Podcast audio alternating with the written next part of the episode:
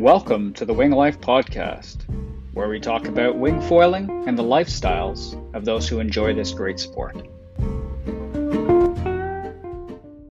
Fernando, thanks a lot for joining us tonight. Well, first of all, I do appreciate the invitation to be here and having a chat with you guys. Uh, it's really cool to talk about what I like and what I love to do. So, awesome. well, well, my day here today was really mellow. I didn't go out. I just enjoy my family as I travel so much. When I'm here at home, I try to be available for them as much as I can. So whenever the waves are not so good, I just stay at home and chill with my girls. Right. Hey, that sounds good. Uh, where do you live? Well, I live in a, a city called Santos.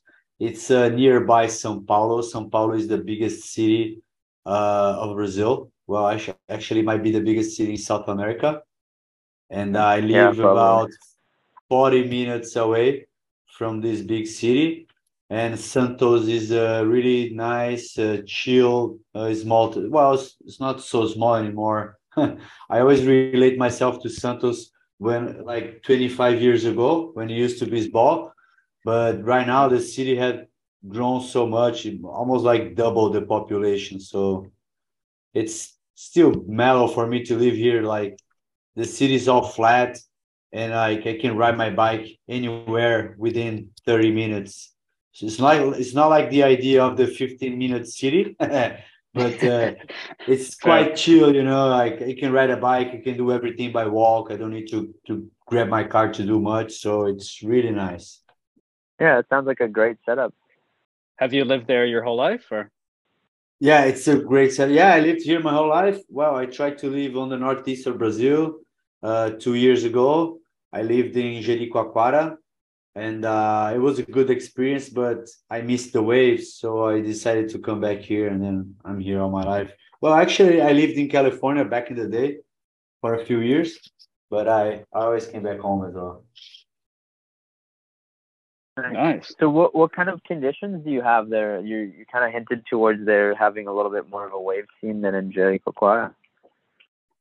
Well, here's like if you, if you go on a forecast and you see a swell that's saying that it's 1.1 at 12 seconds, if you get at the beach, you will definitely find like uh chest high, maybe head height sets, right? 1.1. It's really small uh, so there's always waves. If I see a forecast of 0.7 or 0.5 even, if, if there's a good uh, tide coefficient, for sure I'll find waves whenever the tide changes its course. So there's always something to ride. Hey, awesome. Fun. And what what kind of a setup is it? Is it kind of beach breaky or more reef or point breaks? Well, it's majority beach breaks, and uh, there is one uh, one break which is really nice. Is uh, the the place that I go all the time, which is really good for foiling. It's actually a river mouth.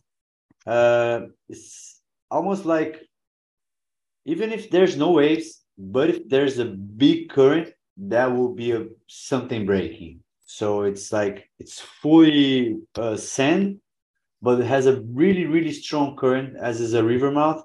So it's like uh, it's a unique wave because you have so much current pulling back that anything that you stand on you will be flying on the foil. So it's a it's almost like a river like a tidal bore wave. It's pretty crazy. Oh awesome. Awesome. Cool. so you're you're almost stationary when you're riding the wave i guess? Yeah if it's full moon or new moon and the tide is like dragging out super strong, man. It's, it's almost like you're standing on the same place. It's crazy. For and then you get to foil that. Oh, that would be sweet. Man, actually, the foil have changed. Um, my the way I see uh, surfing in general because this place used to be a very short wave because the current is so strong and for a short board to be able to ride, you need a wave that steeps up and run. So this mm-hmm. place, the wave steeps up, it runs, but it only runs for like 100 meters. But the swell okay. runs forever as the the the, the sand gets uh, deep. So even if it Okay. gets deep, the wave stops breaking, but it still rolls for two or Nice. three more minutes. So Wow. foil really changed the way I see this spot. Amazing. And you're you're uh, prone foiling this wave as well, I guess, from what you're saying. Well, I began uh, prone foiling in there. Well, actually, I began uh, SUP foiling. My first contact with foiling was uh, with the SUP. Um, I started going with the SUP in this place because it's, the current is so strong and the lineup is so large that if you prone, it, it will take like 20 minutes to pedal back up to the point. And on the Oh, wow. SUP, it, it's a it's a shorter pedal back.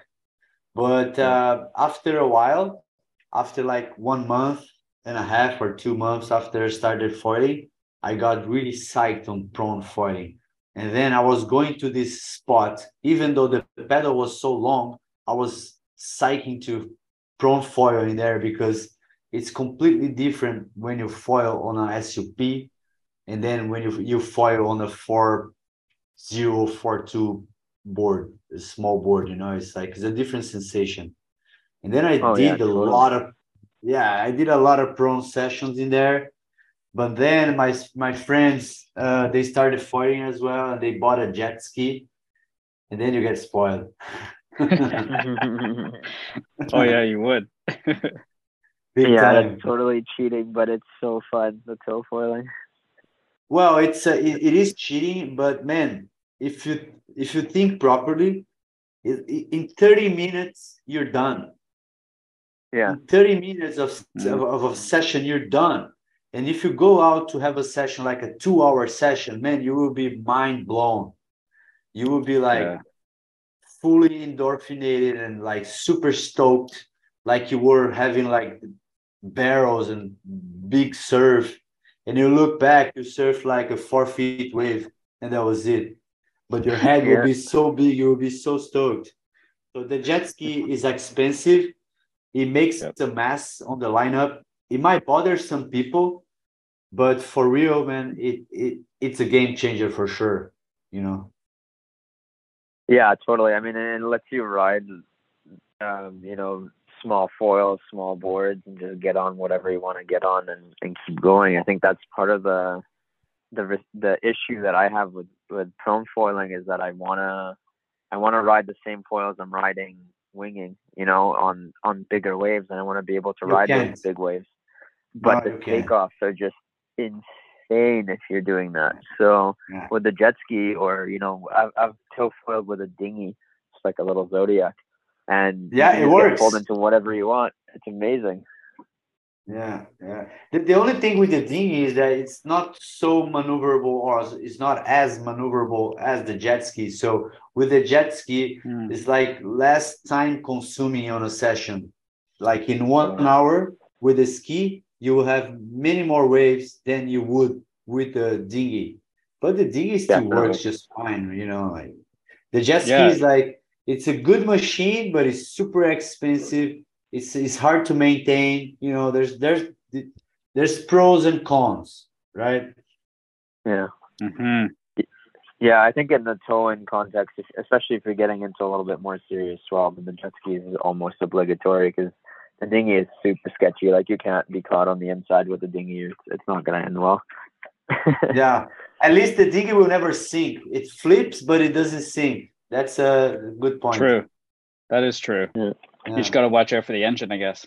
Yes, if it's well tight on the, the well, when we use the ding, we always we tighten on the on the on the back of the ding, but we we do the rope as well to be sure if it flip, the thing will never fall off.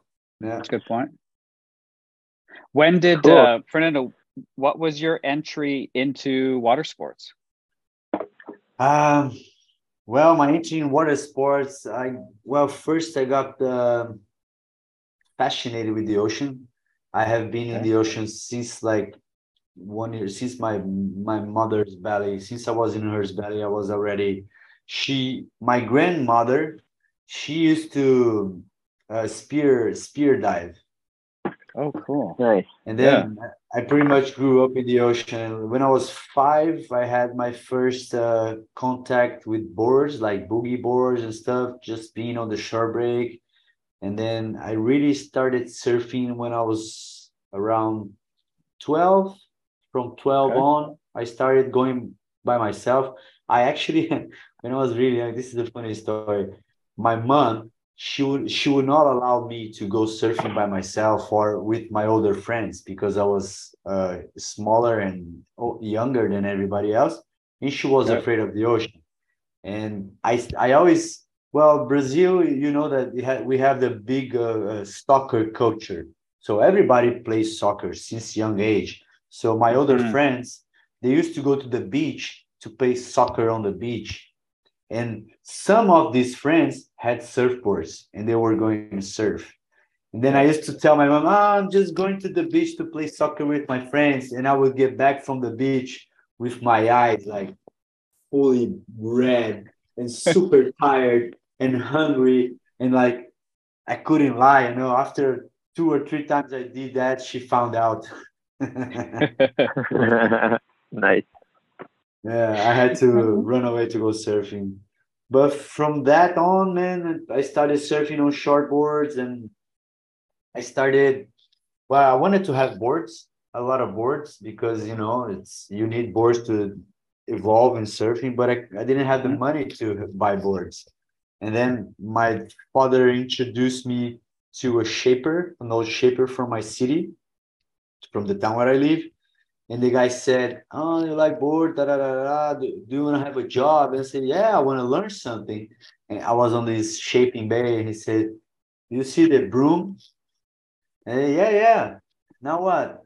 That's how you start in the Yep. surf surf uh, uh, building, uh, surfboard building uh, uh, world. That's how you started. And then I got the broom. I started sweeping and cleaning the shaping bay when I was 14. And when I was 15, I learned how to catalyst the resin. And from that, I, Nice. I learned how to do ding repairs. From that, I started doing uh, fin jobs on boards. And I, from 15 all the way until 25, maybe even more, I always built boards. So I always, Nice. I, I was always uh, connected to surfing, but working with in the surfing industry, industry as well, building boards actually. Very cool. That's pretty awesome.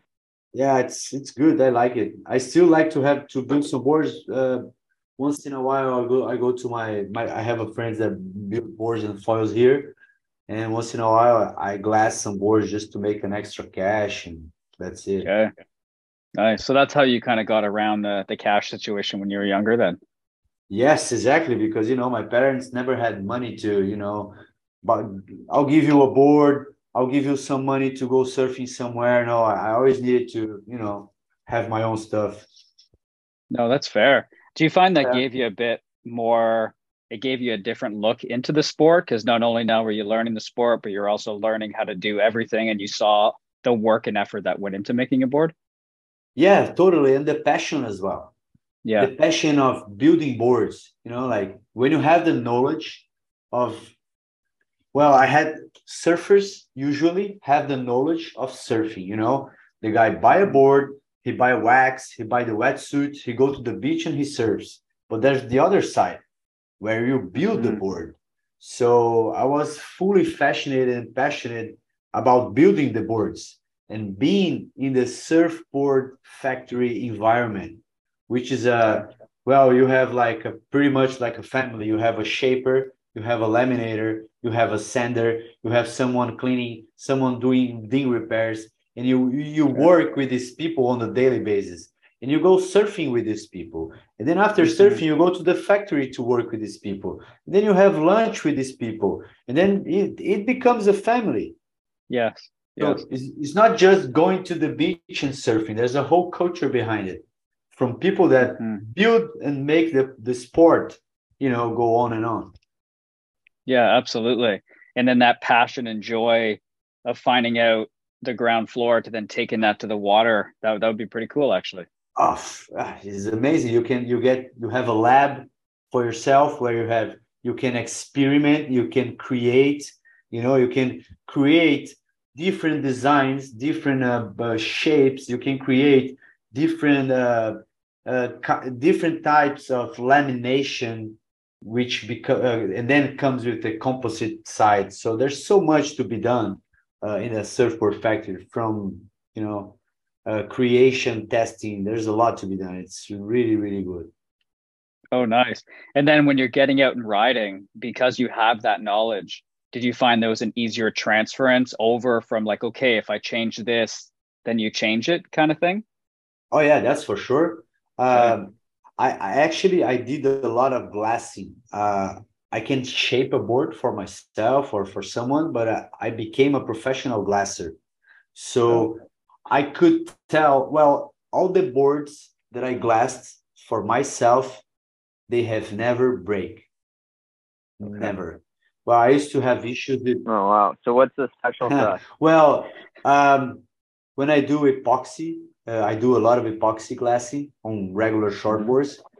I like you know the lap when you do the let's say you glass the bottom and then you do the lap. This lap has to be big when you do the rail, right? So the rails have the strength, and then the way you dry out the the resin off the uh, the, the, the, the cloth you don't want to dry it out too much and you don't want to leave it too much too much resin and then you learn how to do it. So my boards they never break. I have a board i was actually looking for this board yesterday in my garage. I laminated this board seven years ago. And as the epoxy resin is not like the polyester resin as it dries out and keeps drying it out until it cracks. The epoxy resin once it's dry it's dry forever and it becomes like plastic. It's not like a like glass like vidric it's it's like the epoxy resin if you if you laminate a sheet and you bend it will bend with the polyester resin if you laminate a sheet and you bend it cracks right okay. so the epoxy resin lasts forever so I, I looked at board in my garage and the board is yellow. It's ugly, you know, of course, because of the sun, but the lamination is still rock solid. It's still rock solid. I can ride the board, nice. man, and, and, it won't break. It's, it, and I, I, get really happy with that because you know I know I did a good job. Yeah, nice. absolutely. yeah, and that epoxy definitely does um, have much better mechanical properties, as you're saying. Even even when it ages, it still stays a lot less brittle and less likely to have spider cracks and all that kind of, you know, fractures and stuff like that. And obviously, it's a much um, stiffer resin as well, so you can use a little bit less glass and you get the same kind of stiffness. So it's uh, yeah, it's nice. much better, much better. Actually, Tom, like you're you're right now, you're fixing your catamaran, rebuilding your catamaran, so you guys would have a lot to talk about actually in this area. yeah, yeah, I'm knee deep in resin every day. yeah. Well, I think on a cat- catamaran, doing the resin part is not as bad as sanding. So good luck on that. Oh yeah. yeah, yeah, yeah. It's like ninety percent sanding and ten percent glassing, and I really, really like the glassing part. The sanding part a little bit less but uh yeah well just be patient take your time and take it as a you know as a fun as art as something that you you do for relaxing well unless you have a rush to go sailing somewhere no i don't have a rush but it's uh it's a big project so it needs to things need to mm-hmm. keep moving but yeah. um yeah i think I, i've definitely been quite fortunate to have a situation where i can i can take the time that it needs to take and and be able to do good work and not just have to rush through things and kind of botch things. So that's been quite nice. Not bad of a lifestyle, huh? Yeah, it is more fun to just sail though. I'm not gonna lie. yeah, but you know, who, who, one who lives and works with boats know that bo- boats require a lot of work. Yeah. Mm. So it's part mm-hmm. of life and never that is true. Yeah. When did you start foiling, Fernando? I started foiling between the 16 and 2017, I guess. Yeah, I was okay. right around there. The end of okay. uh, 16. Down to 16. Okay. Now, Mm. what what are your thoughts on the the kind of progression of foils that you've been on? Because you've probably been on quite a few generations by now. Man, I feel I feel really happy, and I feel that I have uh, that I did a lot of contributions for the industry industry, especially with F-ONE. Uh, Yeah. yeah, because in the beginning, when I started surfoiling, the surf surfoils were not great at all. Well, they Okay. were, you know, we could surf, but uh, we couldn't surf as good as we can now. Uh, the foils were not as, uh, how can I put it, performative as they are right now. You know, we used Mhm. to to ride the foils with a lot of aluminum pieces and like thick fuselage and like the way of construction was not so great. You know my fr- the foils that i started they were 3d printed. The, the wings were 3d printed and then laminated. The fuselage was built on aluminum and the mast as well so Okay.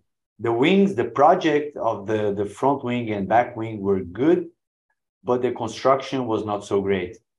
So well it was well and it, it's more than performance i think as well. It's also ease of use right? Because the the early foils um, there's very very few foils that were made in those years that were relatively you know user friendly never mind easy to ride and never mind performance oriented um, Well, So the, I- the, first foils we saw, especially like, let's say, they really thought about big foils, like 200 centimeter foils.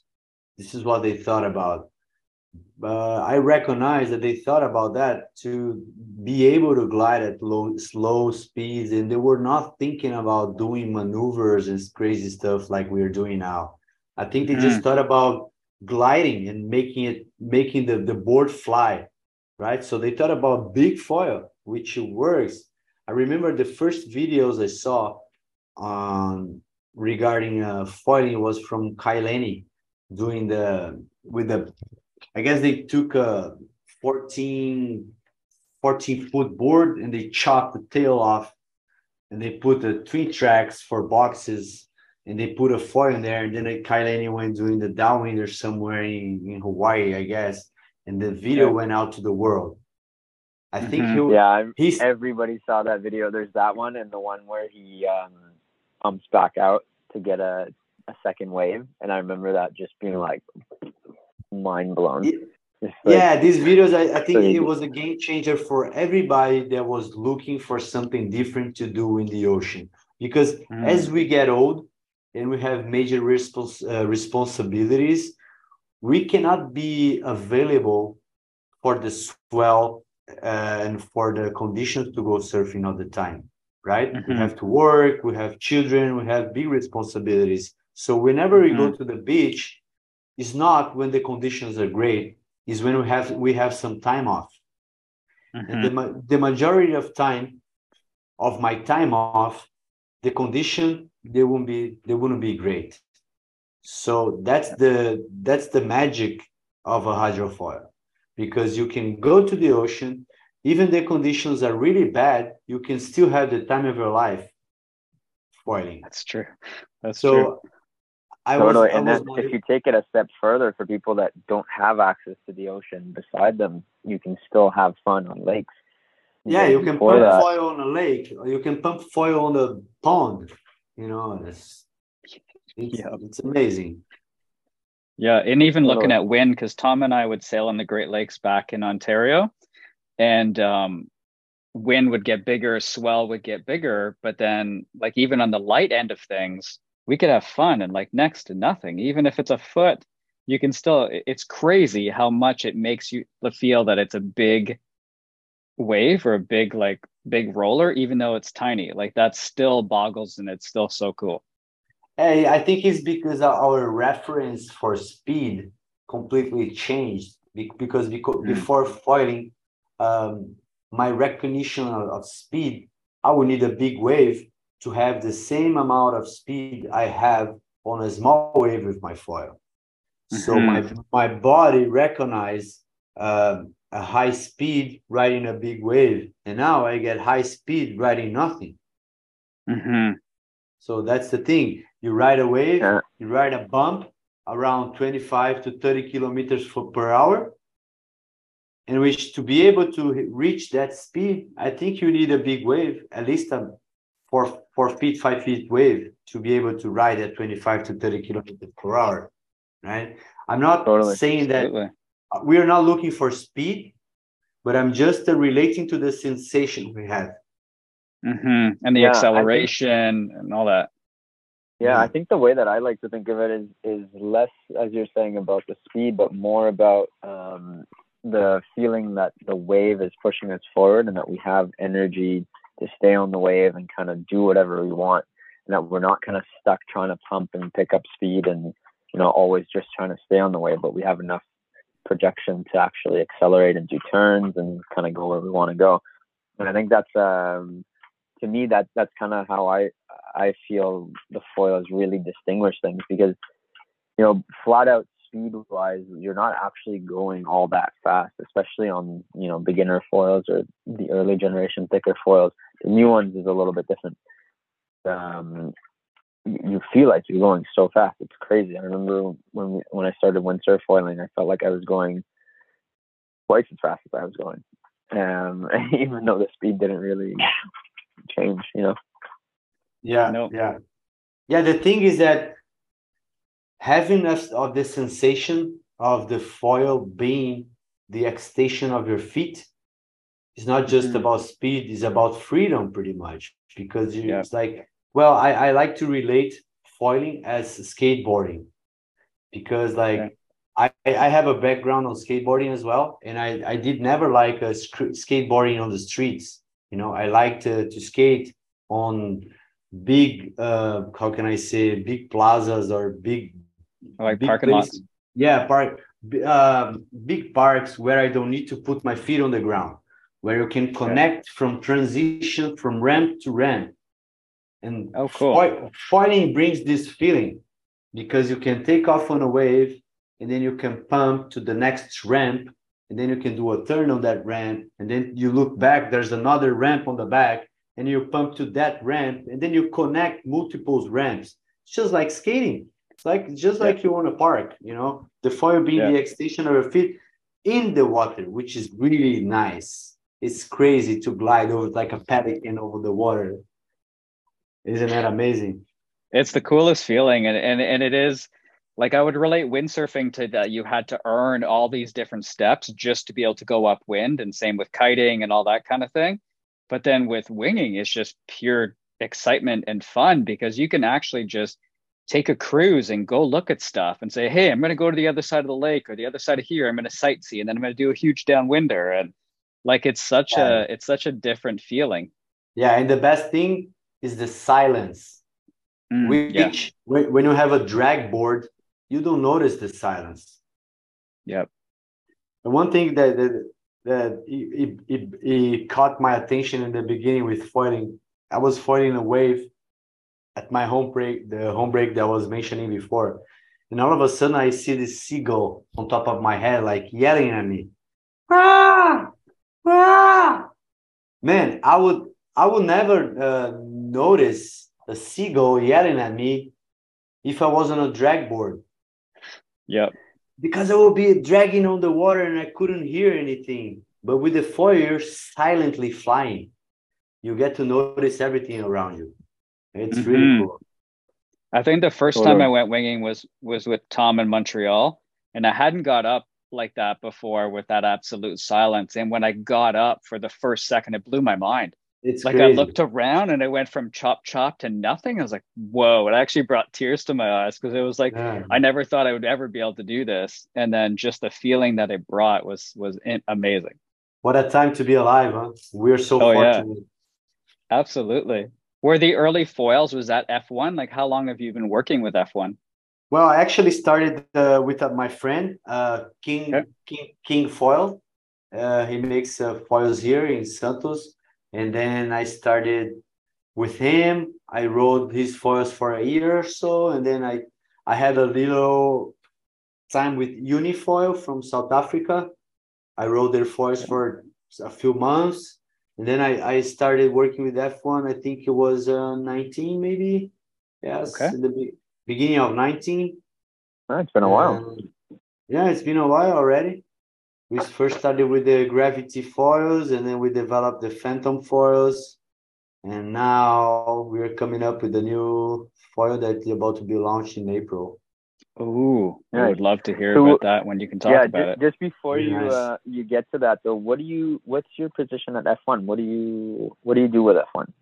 To get a little bit of well, mm, I do I ride I ride for them pretty much. I'm I'm just a rider, but um, as I got in there in the beginning, um, they had only the gravity foils, and I was I was already riding uh, faster and more performatic foils. And the gravity was more, more like a beginner foils.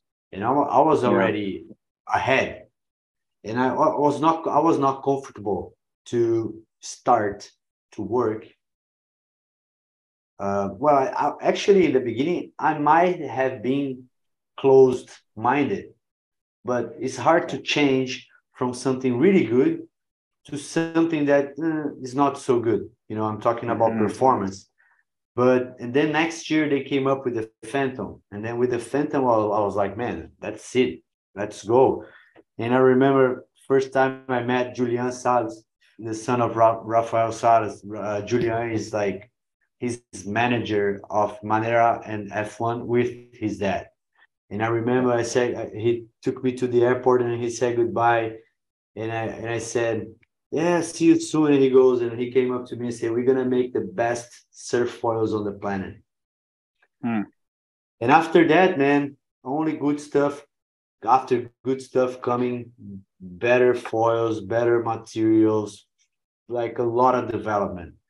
And I do a lot of contributions on that as well, because like especially in the beginning of our relationship, the sport was blowing up. Everything was mm-hmm. blowing up at the same time and I did a lot of contributions on my way of approaching the sport because actually in the very beginning, like around 20, uh, 20, 2018, mm-hmm. There was not too many people trying to surf, really surf. I mean, bottom turn, top turn, like with this kind of approach. And I was already doing that. I was already looking for that. And then that's why I bought so much to every foil manufacturer I met in the beginning because everybody was looking for that, but they didn't they didn't know what a foil would need. Uh, how should a foil be built in order to surf? Okay. And with my yeah, it's I, true. I, those early generations were often more kind of just about staying up on the foil and catching a wave, but they weren't really about the high performance riding, you know, top to bottom, as you're saying. Yeah, I'm not an engineer, but I know, I, I feel what I need from a foil.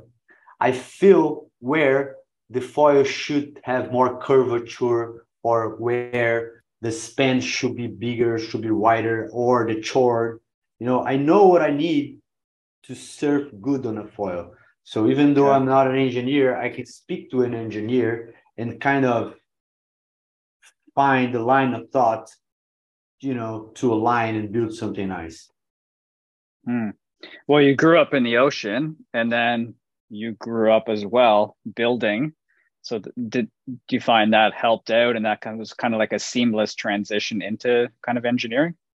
Uh, yeah, for sure. I just need to. Well, I'm too old to go to school now. I'm 40 years old. Like, I, I don't know if I have the time now to start uh, engineering school. Well, I can, but there are so much to do that I'd rather do something else, especially That's being fair. on the water. Because if I ought to choose to be in um, in the library or being in the college to study, I won't be able to be in the ocean as much. So maybe maybe when I turn 55 or 60, where I'm not so conditioned anymore, then I can, I'll start looking at more books.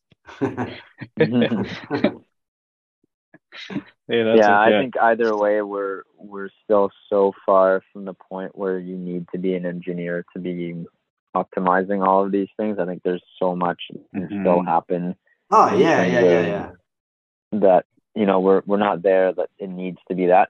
And even if we are if you look at all the big foil companies shapers are not engineers. They're people that have spent a lot of time on the water that ha- are mechanically minded and you know uh, understand like you're saying what what they need out of a foil to make it do what they'd like it to do. And i think there's a lot of experimentation a lot of you know mistakes that are made and you learn a lot from that. And little by little you figure out what works for you and what doesn't Yeah, in the end of the day, you need a team. It's like Mhm. it's, it's building a foil. It's not like a one man job. You need the rider, you need the engineer, you need the composite master, you need the little bit of work of everyone. hmm When did you? Do you want to walk us through your first time wing foiling? Oh yeah, uh, Yeah, my first is that your first wind sport by the way or did you do another wind sport before that No, I, I well, I wa- I wanted to kite. I wanted to do windsurf, but when I leave, the wind is really bad and light. Okay. So I never had an opportunity to try any wind sport. And in 2019, uh, Julian gave me a wing just to try it out. And my first session was a nightmare. You know, I thought that I would I thought I was the shit on the foil, huh? I thought, nah, come on, this is gonna be easy, man. Foiling is easy for me. The wing won't be so easy. And then on my first session, I remember I had like uh 140 little liters and um, a very big foil, like over 2,000 centimeter. The wind was light, and I did not manage to take off. I went downwind for about nine or 10 kilometers, and I had to walk back Oh, wow. carry carrying the cross on my back. Yeah. well, That's a it's the good walk walk of shame. shame, man. Yeah, we all have to go through that. And after that, I I picked up like it wasn't so hard. Uh, what what was the most difficult part for me was like understanding the wind, because when we Yeah. surf, we see the energy that we're gonna ride, and when you do wind sports, you don't see the energy. You will see the energy. You will see the clouds passing by. You will see the gusts hitting the water. You will see the palm trees shaking, but you don't see the wind. You feel it. Mm, So that's a bit more difficult than just surfing. okay. But with practice, it becomes easier and easier. I think uh, wi- winging might be the easiest wind sport you can have. The difficult part is foiling, but foiling you can make easier as well. Yeah, it's definitely the easiest high performance wind sport, in my opinion. Um, I think if you windsurf without the high performance part, if you just kind of, you know, putt putt around, I think that. a Yeah, little bit yeah, easier, that's the but- easiest. yeah, that's the easiest for sure. With the dagger but having board. said that, yeah, having said that, you could use a similar style board with a wing. And I at do, that point, you for know, the teaching. goal is not. Yeah, exactly, and then the goal is not to go up on the foil; it's just to cruise around, and that might be easier actually than windsurfing. I'm not Oh sure. man, I when I teach wing foiling, I first teach with the dagger fin, just with the wing, and as Okay. soon as my student is able to, even though he doesn't jibe, even he just goes, jump off the board, changes stances, and comes back on same place, he's ready to foil with the Oh wing. yeah. That's how I teach. And then second lesson or third lesson, depending on the student. So, like I said, as soon as the student is coming and coming back, going and coming back on the same spot, as soon as the student managed to stay upwind, for me, he's ready to foil. Some people would say that the guy needs to do the transition, but not really, because to do a transition on the foil is completely different than doing the transition without the foil. Even though you have yeah, to I land, totally agree. you have, you have to land the foil and do the transition. So why spend time to make my student to do a jibe if I can fast forward and make him foil? He will have to drop the foil anyway to do the jibe.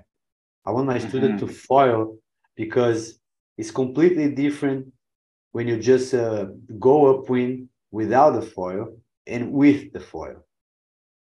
So Yeah, as oh, soon yeah. as the student is managing the wing, holding the wing steady in the air, like not dropping the tip in the water, not falling over the, the wing, as soon as he's up, well postured and stable, manages to stay upwind, then he's ready for the foil.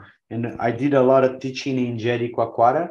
Then the, Okay. it's very strong wind, but it's uh, kind of flat water. So we use the boat. We go with the boat and with the radio on the student, vest, helmet, everything that one need, and that's it. Two hours, the guy's flying. Oh, cool. Now, even staying upwind on like a, a dagger board kind of thing, that's not easy. Like a lot of the time, they end up quite downwind pretty fast. Like, how do you find? Obviously, we could get into the technicals of what would be required, but you're finding people are able to do that relatively quickly. Uh, it depends. Uh, I do. I always do one. I always give one information that changes everything. People need to understand that what does the connection between the board or between the foil and the wing is our body. Mm-hmm. So if we're not transferring force from the wing or from the foil to the wing and vice versa, if I'm not trans- transferring force, right? it will not work. So 1st mm-hmm. thing, people need to understand that upper limbs, you kind of pull and hang on the device, pull and hang at the same time, and your lower limbs must be pushing. So Yep. you're spreading the force, and that way, when you push with your legs and you pull with your arms, your body is fully connected. The tension is traveling through all your body, right?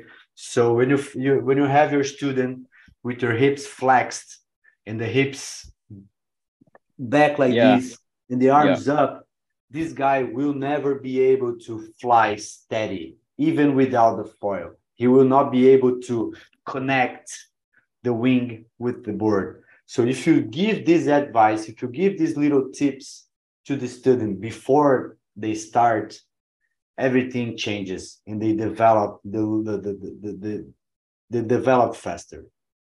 Yeah, absolutely. I teach on Vancouver Island in the summer times, and um, that was there's a whole bunch of different tips, but that one is huge. And then the foot positioning as well, I found was huge as well because a lot of people in Canada are coming from snowboarding kind of background where you kind of stand duck footed like Yeah. this, so you- you're actually not facing forward, more of a surf stance on the board. Yeah, but and these then, things, yeah, this positioning things Yep. is really an, an, an anatomy thing because Mhm. each one of us we are we have different shapes we have different postures we have different sizes of feet of femurs of hips so the positioning on the board may vary from experiences and from uh, sizes and shapes of limbs fair. so it's really how the, the, the student feels comfortable with. Because I've seen people standing like this, duck footed. I've seen people standing like this with one foot on the other side. Okay. Everything works. Okay. For who? Fair. Yeah, So no, each- that's a valid point. That's a valid point based on anatomy. Absolutely. And for us, for us who are teaching, is our obligation to identify each student and identify how we can improve the positioning of each student based on their own experiences uh, and on their own anatomy. It's, Hmm. it's up to us to fix the student. They have to find their comfort, uh, comfortable positioning, but we have to spot and say, hey, change this, change that. You will feel better, you will do better, and so on. Yeah, that's a good point. It's not about us, the instructors, um, in that sense. It's about helping them find that for themselves, and some will vary, which ver- very much makes sense. Yeah. What do you find is the most fun aspect of teaching? Making friends and Yeah. bringing people to the sport. Okay. Uh, here in Brazil, uh, I have kind of this legacy since I started doing the, the clinics. And wing foiling is so inclusive that the first clinic I did, I gathered like for two weeks. I gathered like in one weekend, I had 10 people. and the other weekend, I had 20 people.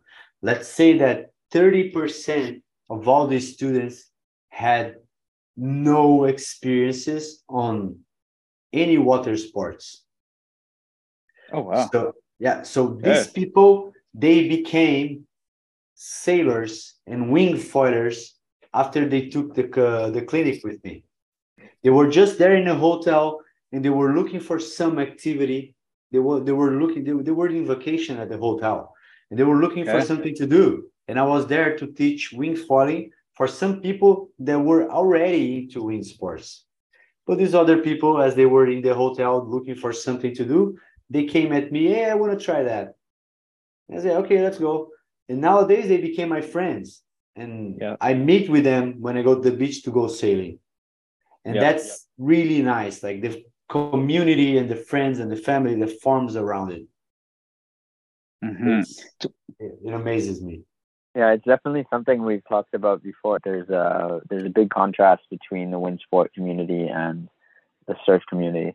And I think especially with winging because the sport's so young and everybody's so stoked on it, and you know, everybody just tries to get more wingers out and just spread the passion for the sport and whatnot.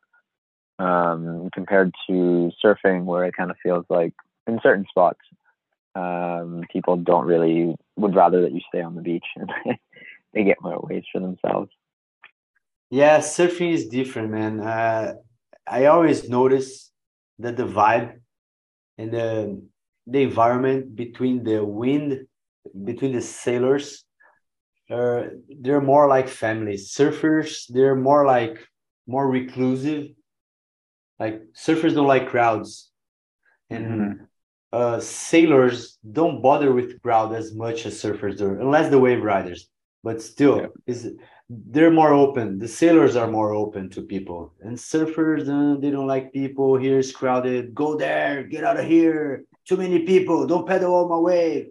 Get out cook my wave it's true yeah it's happened to all of us yeah it's part of it totally um looking at F-ONE like they came out with the swing was their first v1 and it was uh, pretty much one of the leading wings that I tried because I had the five meter swing. Um, are you able to talk about maybe the development of the wings at F-ONE? Um, well, F-ONE had they have their their own uh, point of view. They have their own mentality of how the sport should be. So in F-ONE, you might not see as uh, the wings as the other companies are doing I think F-ONE really focus on the fun aspect of the sport. They want to have a wing where you're going to be riding for two or three hours and you're not going to be destroyed because the wing is so stiff. That's mm-hmm. why a lot of people say about talk about the stiff handles. Why don't F-ONE don't do the stiff handles? There's a lot of reasons for them not to do the stiff handles. You know, F-ONE, I think they have, they want to have the best uh, surf oriented uh, wings. So you will have the lightest wing with with with the best uh, behavior on the wind. So let's say in a session that you you you fall off the board and coming back on the board is the hardest part of the sport is when you fall and you have to get back on the board. And usually when you have to that get back on the board you have to flip the wing back.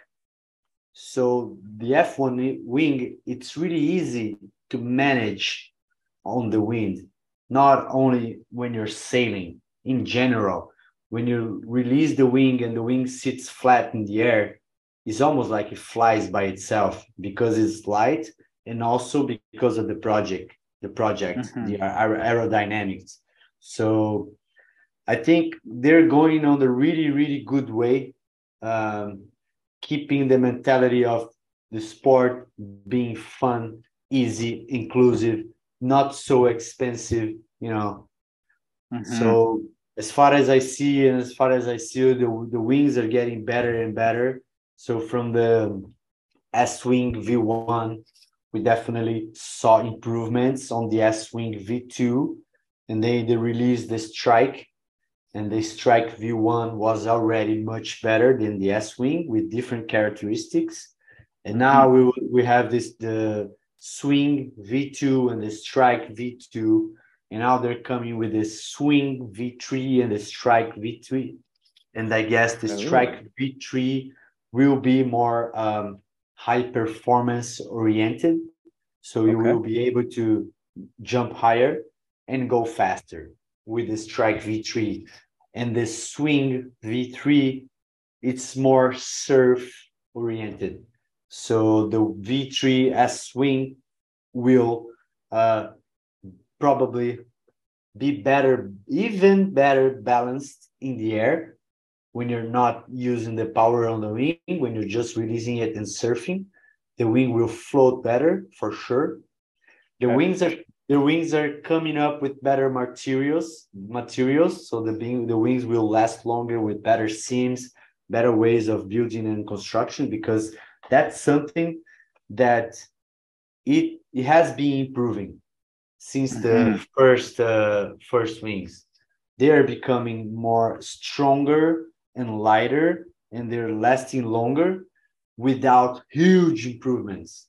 So they're really conservative on the way they build and they improve their things to keep like not to have a big gap between the development. So they really take their development step by step. Yeah, we were like I started actually Tom was working at a store in Montreal at the time. And I was like, man, what wing do I buy? I want to get in. I'm not sure what wing. And he's like, I've done a lot of research. F-ONE's the way to go. Like, let's start with those ones.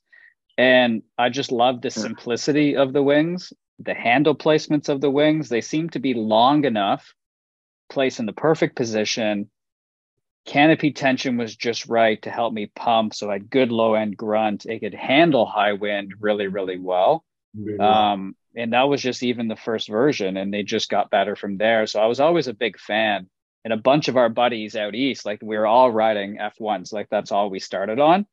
And like now I, am a team rider for for KT for a store in Vancouver Island, so I'm riding KTs. But like even then, like I, I yeah, I fell in love with F-ONE. They're awesome yeah the handles are amazing and the balance yep. the, the, the the distribution of the handles are perfect.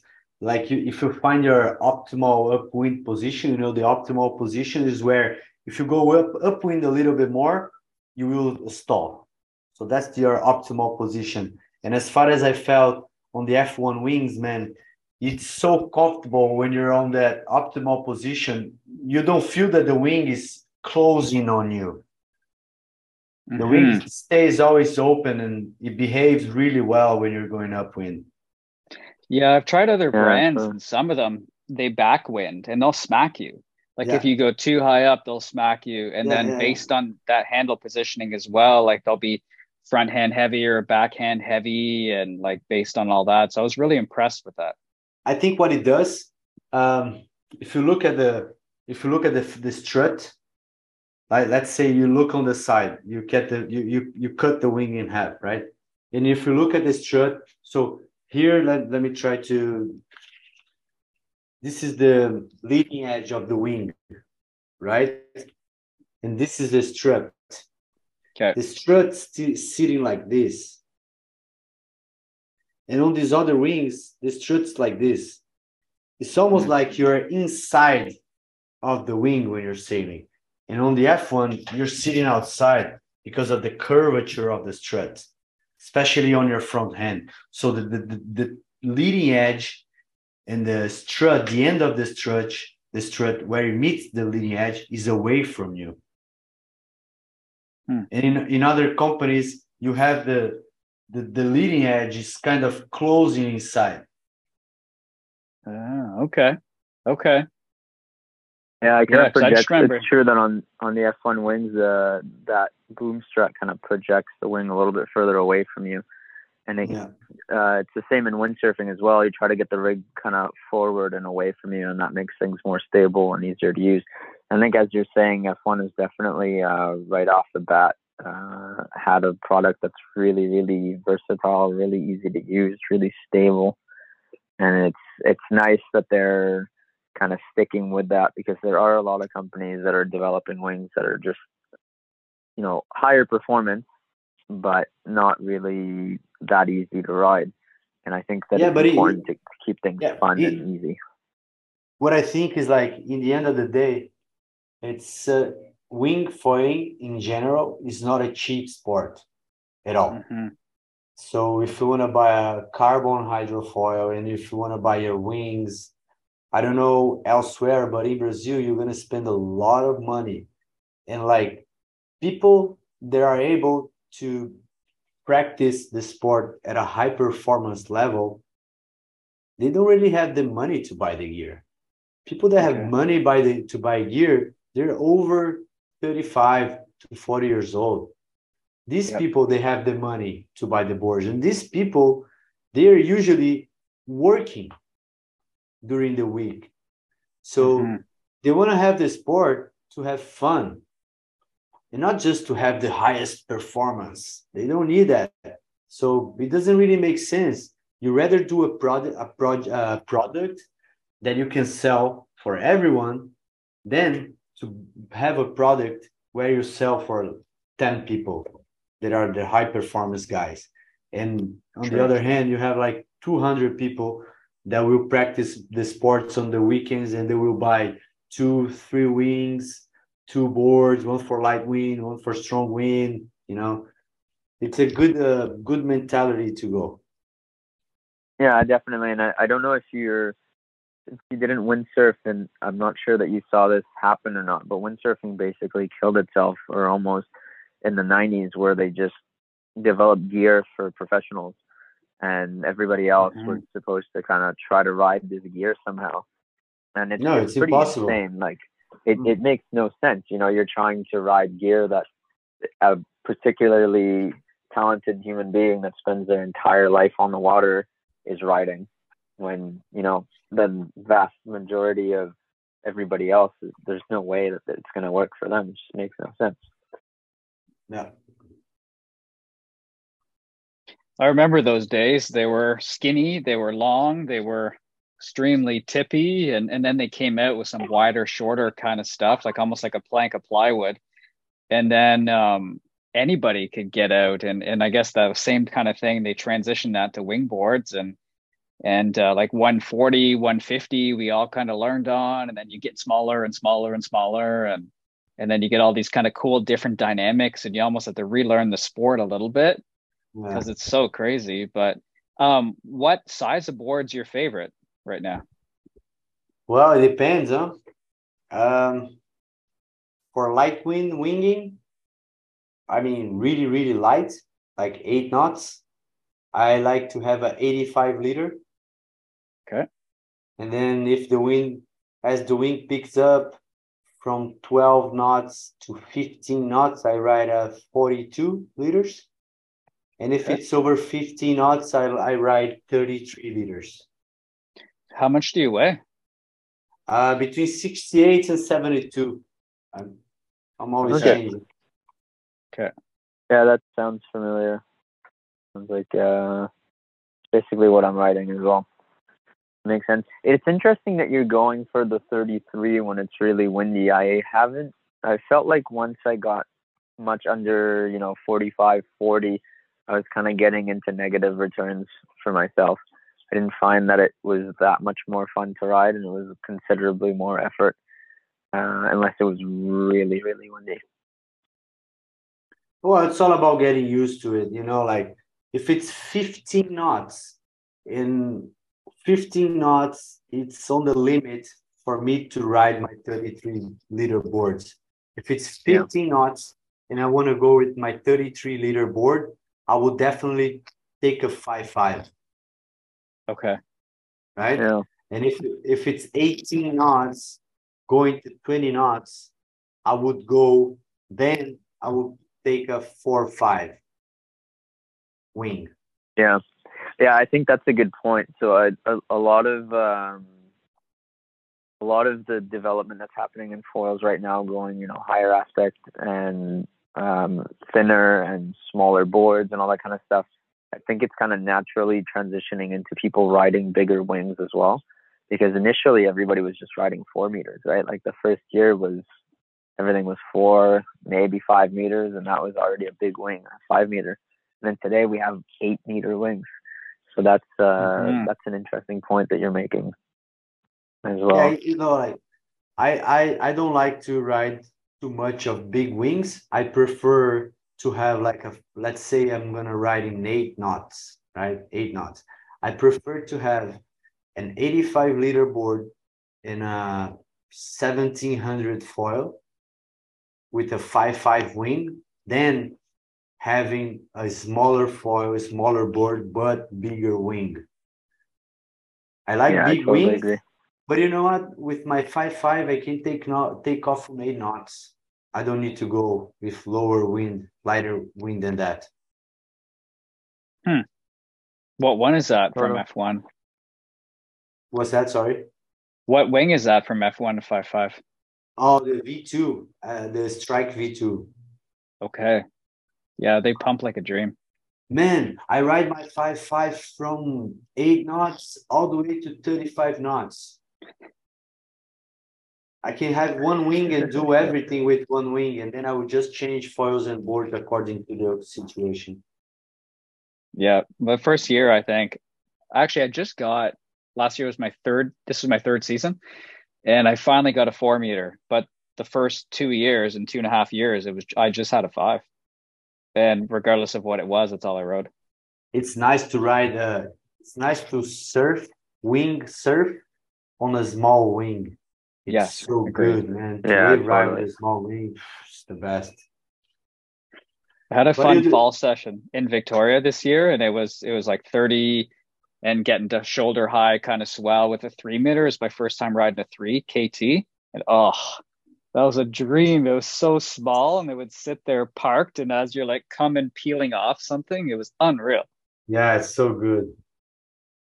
No, yeah, I I'm definitely quite a fan of that of the little wings as well. Um, I don't get to crack out the three meter very often, but the fours definitely come out often, and and it doesn't take that much wind, especially if you're kind of going in a mentality like uh, you're saying, Fernando, of having you know a little bit more volume, a little bit more, um, a little bit more foil surface area, then uh, you can get on a four or four five quite quickly. Um, like you know, 15 knots is plenty, in my opinion, for for that uh, size of a wing for people our size, anyways.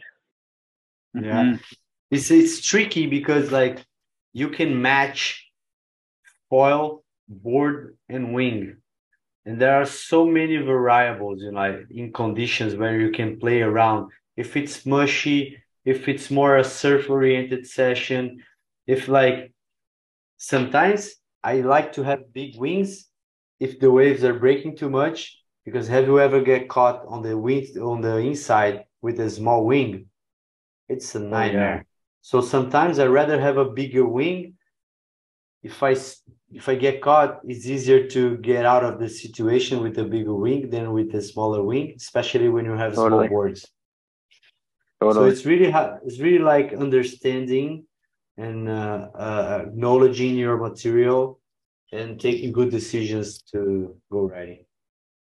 Yeah, and experimenting and kind of figuring out, you know, what works for you and what you like and what you don't like. All of this comes from time on the water and trying out new things and you can't you know read on a forum and say okay yeah i'm a big wing kind of guy or a small wing kind of guy try it out and see what you like yeah that's true did did you ever enter into the competitive space i have i did some competitions on the wing foil world tour in the beginning uh, okay. on the first competition for the gwa i got uh was third third or fourth place. Yes, it was in Brazil. I was third place, and then on the same year I went to Tarifa for the for the final event of the year in 2020. I did fourth place, And then I didn't I didn't do any other competition internationally. And then 2021 I did the fourth place as well in Marrocos on the GWA. Yeah, good for you. Yeah, I did some competitions in Brazil. Last year I was uh, the Brazilian champion for the racing league. Ooh. And now I'm not really focused on competition, but F-ONE wants me to do this year the GWA because they will have a, uh, special wave events. So they Mhm. want me to be on the wave events. And I, I am not really, really into doing freestyle. I'm more like uh, I prefer wave riding. Okay. So I'm happy to be. I'm happy like what I always did was foil surfing, and there are no competitions for foil surfing. Hmm. And now it's nice to have a competition, a wing competition, but wa- wave riding oriented. So it will be nice for me to do what I I think I do best, which is a wave riding. No, I was just gonna ask if I, I thought there was some um, prone foiling competitions in Hawaii, but I guess it's um it's a long way to go, especially when you have a uh, you know a family and work and stuff like that, just for a competition. It's not just that, like, uh, well, it's a, I, I, I- saw they had uh on the first year they had a competition in Waikiki, and then they have a competition on the states in Kauai. Well, for me, it's really hard to go to the US because it's really expensive, first of all. And like Mhm. to get a visa, it's uh it's quite quite of a hassle to get a visa to go to the US after the pandemic hit. For Brazilians to Mhm. get a visa, you have to wait for three months to get an interview. Ouch. And if if they like you or if they see that you're not lying and if you have a good reason to go to the US, they will grant you the visa. So it's like uh, uh, I'm too old for that. I agree. I rather Yeah, go to places like where I am really, really welcome, like people want me there. It's like going to mm-hmm. the US is always like I have to I have to beg. I don't want to have to beg to go somewhere, you know. I want to go somewhere where I will be well received. I want to go to places where people want to me to be there. So like yeah, unless totally. yeah, unless there's a big purpose for me to you to go to the US, I, I'm not planning to go there any soon. I would love to go to Maui. I have many many friends uh, that live there. I have a lot of friends from back in the day when I lived in California. Nowadays they live in Maui. But like I said, it's so complicated to go there and so expensive that I'd rather just go some other places and don't stress. That's fair. Yeah, Are, fair are, is is F-ONE sending you to uh, to New Zealand for the for the next competition? No, it's a freestyle, not surf freestyle competition. Okay. So I will go to I will go to Cape Verde. Um, Okay. so this Beautiful. year I will do Cape Verde. I will do there will be a competition in Rio. Uh, probably Maldives. It's not confirmed yet, but probably they have they will have a competition in there. And Dakhla in Morocco is confirmed as well. So Okay. for wave events this year is Cabo Verde, Maldives, Rio de Janeiro, and Dakhla. Amazing, That'll be fun. man. Do you know where the event is in um in Cabo Verde? They said either will be in Ponta Preta or Kite Beach. Ponta Preta. Oh my goodness, that's gonna be That would carnage. be heavy. yeah, I was thinking hope about you it. need to bring a lot of wings, man, if it's gonna be Ponta Preta. Like, I know, man. Imagine you get caught on the wing side. I, I I wouldn't know what to do getting caught by a six foot, eight foot wave on the head. What should I do with the wing? in, in like two feet of water over sharp rocks. Yeah, it's not gonna end well, that's for sure. Well, I know the board. I, I won't. I won't wear a board leash because that would chop my body into parts. So I'll just release the board. But the wing, I guess I would uh, maybe just deflate and release it, and then I would just swim. I, I think Kieran, we had Kieran on um, an Australian from uh, from the west or east coast of Oz on two weeks ago, and he mentioned a lot of guys in bigger surf over there were just going leashless. Yeah, They I had know. yeah for like even the wing. It's like if Yeah. you lose the wing, you just let it go because they didn't want to get tousled in the surf. Well, you know Titouan, right? Mm-hmm. Titouan ride hit some really really big waves on the wing at his home lake in uh, New Caledonia, and what he does, he goes uh, leashless on the wing and on the board. Okay. But Yeah, but he always has a boat there. Or either a boat or someone with a kite that can rescue the wing. Okay. Yeah. Okay. So that's what he does. He's, he doesn't do it by himself because if he goes by himself, he will lose the wing and that will be gone 600 euros gone. Well, for for him that doesn't really matter because he gets them for free. But the uh, I think the bigger issue is that those waves are further, kind of far offshore, and getting back home on the tiny little boards that he rides is going to be a long paddle. No, but in, in New Uh-huh. Caledonia, it's so far to go riding at these places where Yeah. they go. They got to go on the boat. You cannot go sailing. It's like 30 kilometers to go out. Yeah, yeah, yeah. Oh, It's on their outer reefs. Yeah, the Yeah, other New reasons so has far. this like. You should check it out at some point on um, on Google Earth, Luke. It's pretty crazy. They have this really cool ring of reef all around the island, and so on Oh, the really? inside there must be zero waves, um, but then on the passes into the reefs, there's just phenomenal wave riding. sharks all over the place. Yep, gnarly, gnarly. You're right? So gnarly, man. They don't bother you. Um, you mentioned you're a dad as well, so you got children. Yeah, I have two. My my older daughter just turned eight, 18 three years three days ago. Oh, cool. And my Happy youngest her. Yeah, thanks. It's uh it's nice, 18 years old, huh? Nowadays it's fun. But back Yeah. in the day it was hard to have her because I was so young. Mhm. But it's nice. And my other daughter, she's she's five. Okay. Turning six Nice. this year. Yeah. Nice. Are they into like water sports and stuff too? Well, my other my other now she's living in the US. She's doing uh, going to college and she's doing weightlifting, uh, Olympic weight weightlifting. Oh, cool. Good for her. Yeah, she likes it. And my youngest, uh, she's she's actually surfing, but she's not like as she's still so young. She likes to play, but Okay. she already paddles and takes off on her own. So she's getting there. Nice. Hey, that's awesome. Yeah, It must man, feel yeah. cool going out with her. Yeah, yeah. We we actually, I'm I'm starting to plan to go out, go out. My wife, my daughter, and myself. Uh, all three of us, each one of us on on their own board. Oh, that's awesome. Yeah, let's see how it goes. Yeah, that's cool. Well, well, Tom, you go out with your partner quite a bit, and and that must be a cool thing to be able to share that in your family. Yeah, definitely. It's it's it's a lot of fun to be able to share this kind of thing with uh, your significant other, and I think it's um as we were saying before, it's a very accessible sport. So it's you know if your significant other is not particularly athletic or doesn't have a lot of experience with water sports and stuff like that, it's a lot more realistic for them to to learn how to wing than it is for them to learn how to windsurf or kite surf, um, or Mhm. even surf really. hmm Yeah, that's true.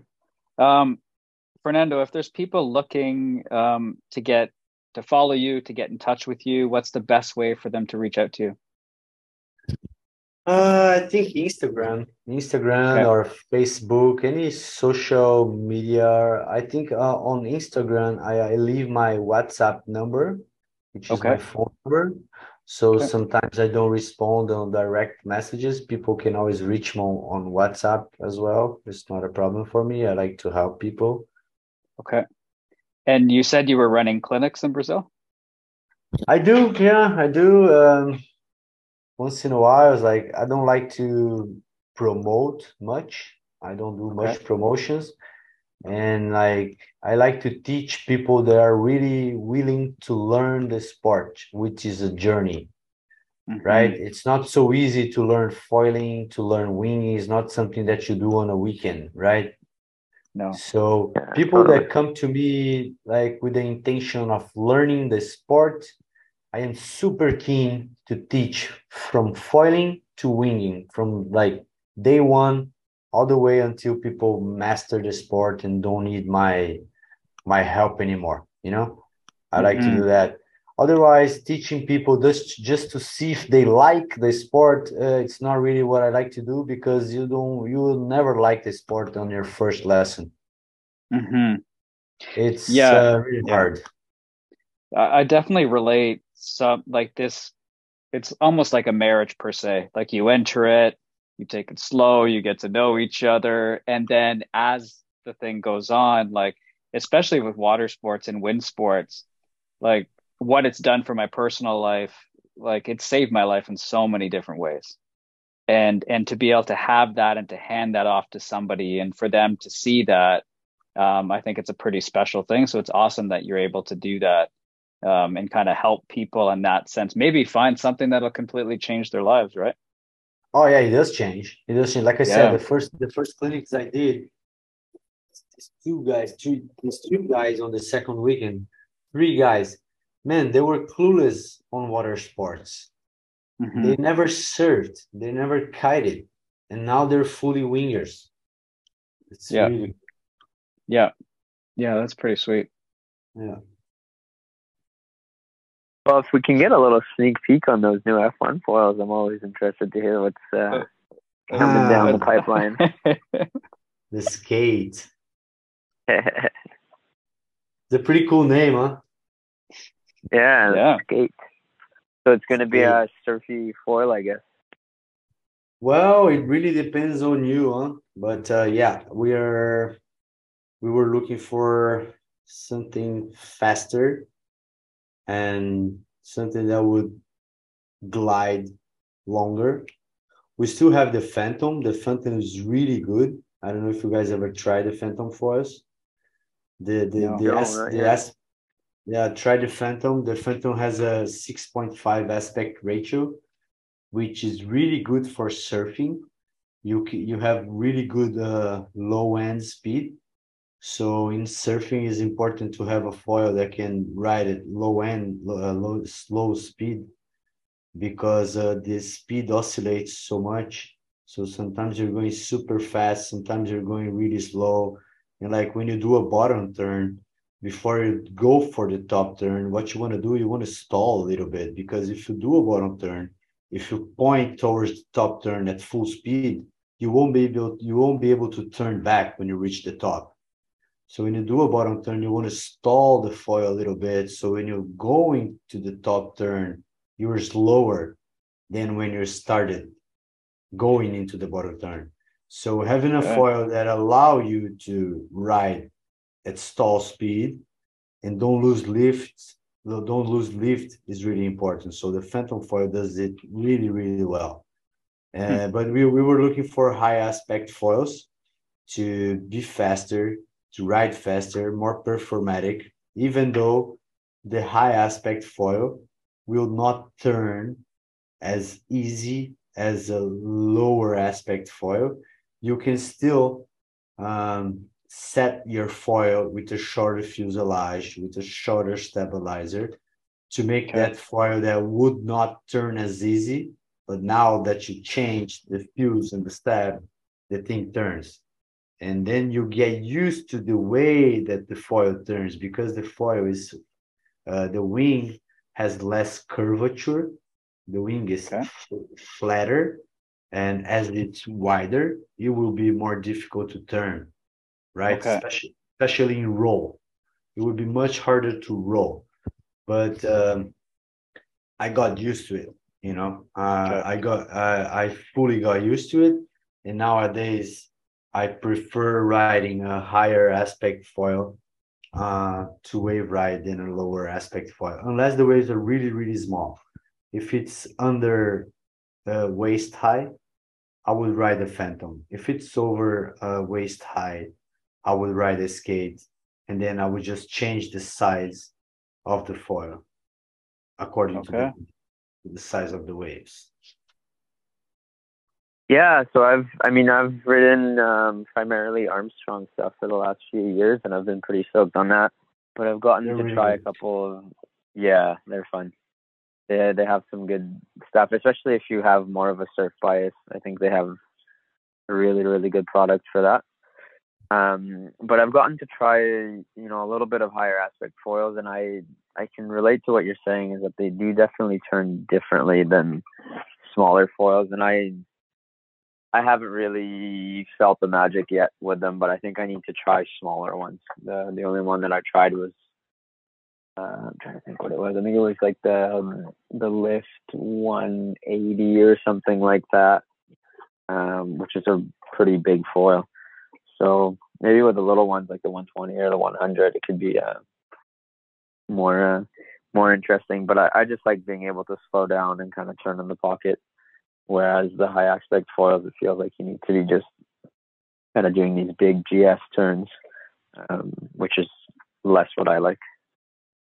Well, I think it's in the end of the day, it's all about getting used to it. Like every foil brand has, they have their own designs, and mm-hmm. each design rides each uh its own way.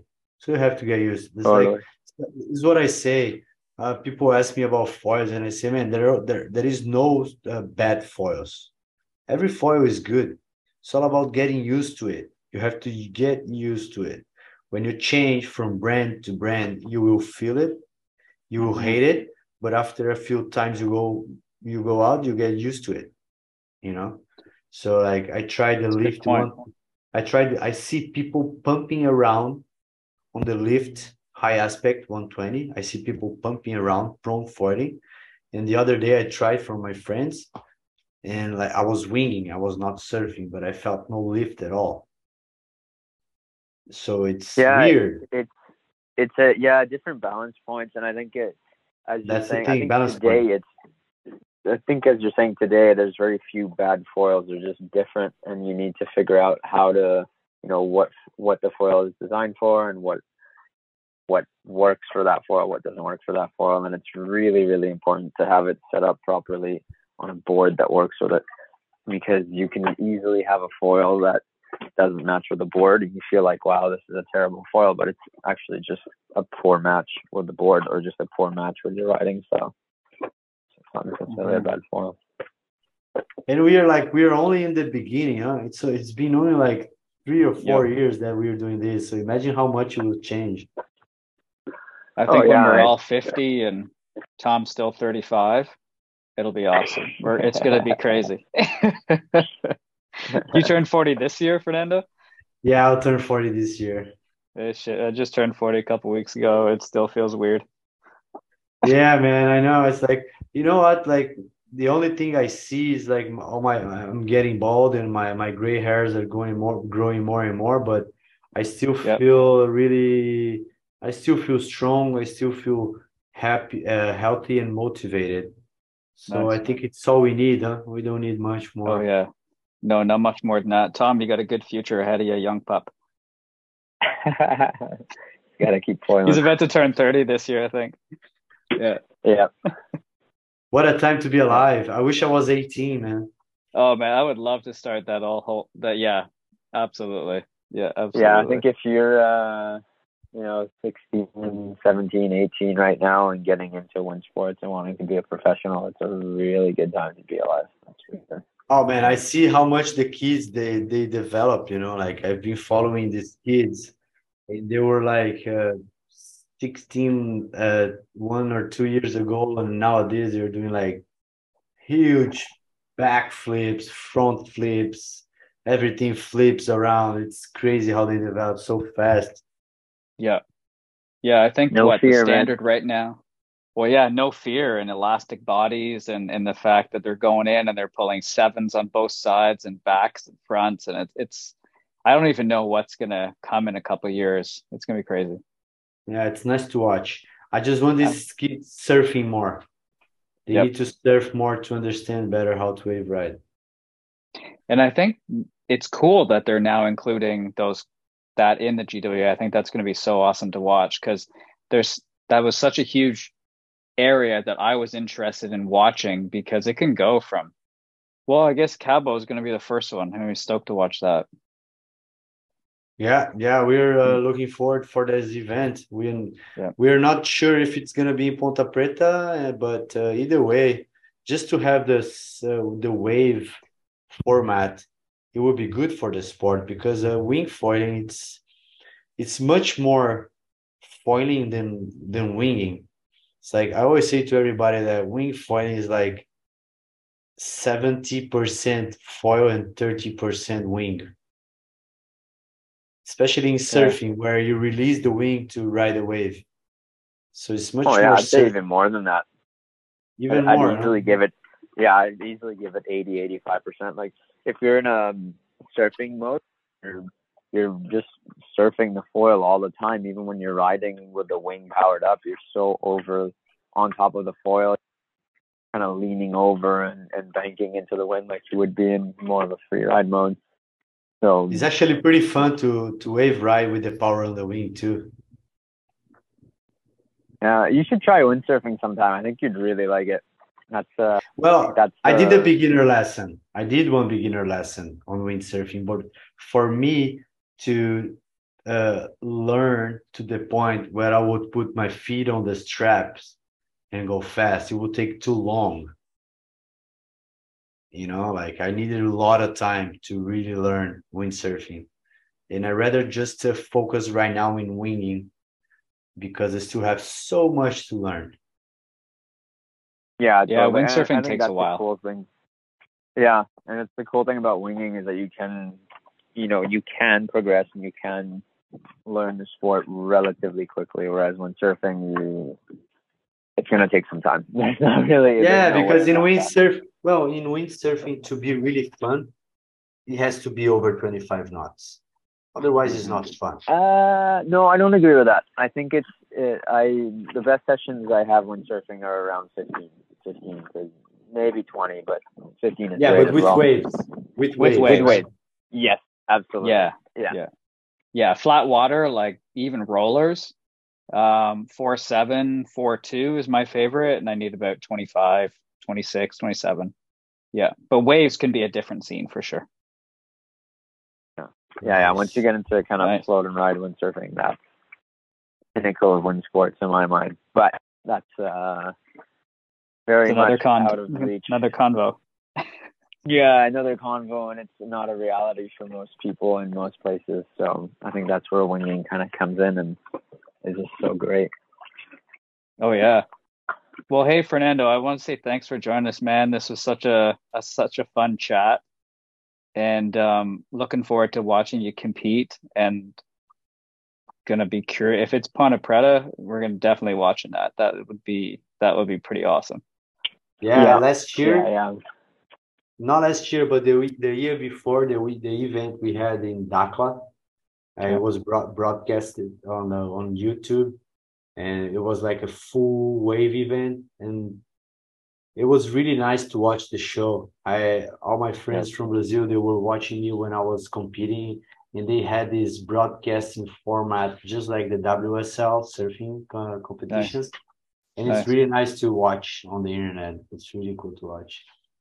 Yeah, it's cool to be connected, cool to support, and um, and to see where it's going, because there, I don't think there's a better way of learning unless you can watch people that are a lot more skilled than you are. Yeah. Every everything I learned from surfing, I learned uh, from the videos. I watched Yep. so much uh, surfing videos that it really helps to Yep. improve for sure. Yeah, so for those at home, keep in mind that even if it's winter time or wherever you are, you can still kind of pop a video in. And I did that for windsurfing. Like I watched Beginner to Winner from Jem Hall, and uh, and then the next year I went out, and it was just significantly better. And I was like, huh, it does really work. Absolutely, Yeah, gets in there. yeah. Gets in there. It's all about uh, having your mind focused, you know, on what you want to do, and you you, you research. Even if you're away from the from the ocean, from the action, if you keep your mindset towards it, you will still learn for sure. Yep no, that's a good point. Well, Fernando, man, thanks a Totally. lot. And um, when those new foils come out, if you want to come back on and show it to us when they are getting released, that would be sweet. We'd love to walk through them with you. Oh, right on. We're gonna do Yeah, the shooting for these spoils in uh next month. We will be shooting for Okay. the, the product shooting. and Okay. I guess it will be released around April. So Okay. sure Yeah. you guys will see. I am writing already some prototypes. Okay. Uh, all the times, all the videos that I that I put up on Instagram, um, pretty much on all the videos I'm writing the prototypes. I'm testing different uh sizes of stabilizers, testing different Okay. masts, and already testing the the new front wings. So Oh, yeah. everything I'm writing lately is is uh, lately is the protos that we're about to launch. It's hidden Cool. behind the scenes and it'll be fun to see them come out. Yeah, yeah. I see. I need to work on that. I, I I'm not allowed to do pictures Oh, yeah. and promote the, the, No, the no. design yet. That Even makes the sense. graphics, the graphics are amazing as well. You guys will like Yeah. it. No, yeah. W- when they are ready to get released to the public, that would be awesome to see. Yeah, I will for sure do a little spoiler. Cool. Cool. All right, guys. Awesome. Well, thanks Well, for man. coming on, Fernando. It's super fun. Yeah, guys, uh, I I do appreciate uh, the the invite, the invitation for me to be here, uh, chatting with you guys. It's a big pleasure for me to be able to speak about what I do, my passions, and even though my English is not so fluent, I haven't been practicing much, but uh, it was nice for sure. Hey, it's better than my Portuguese. All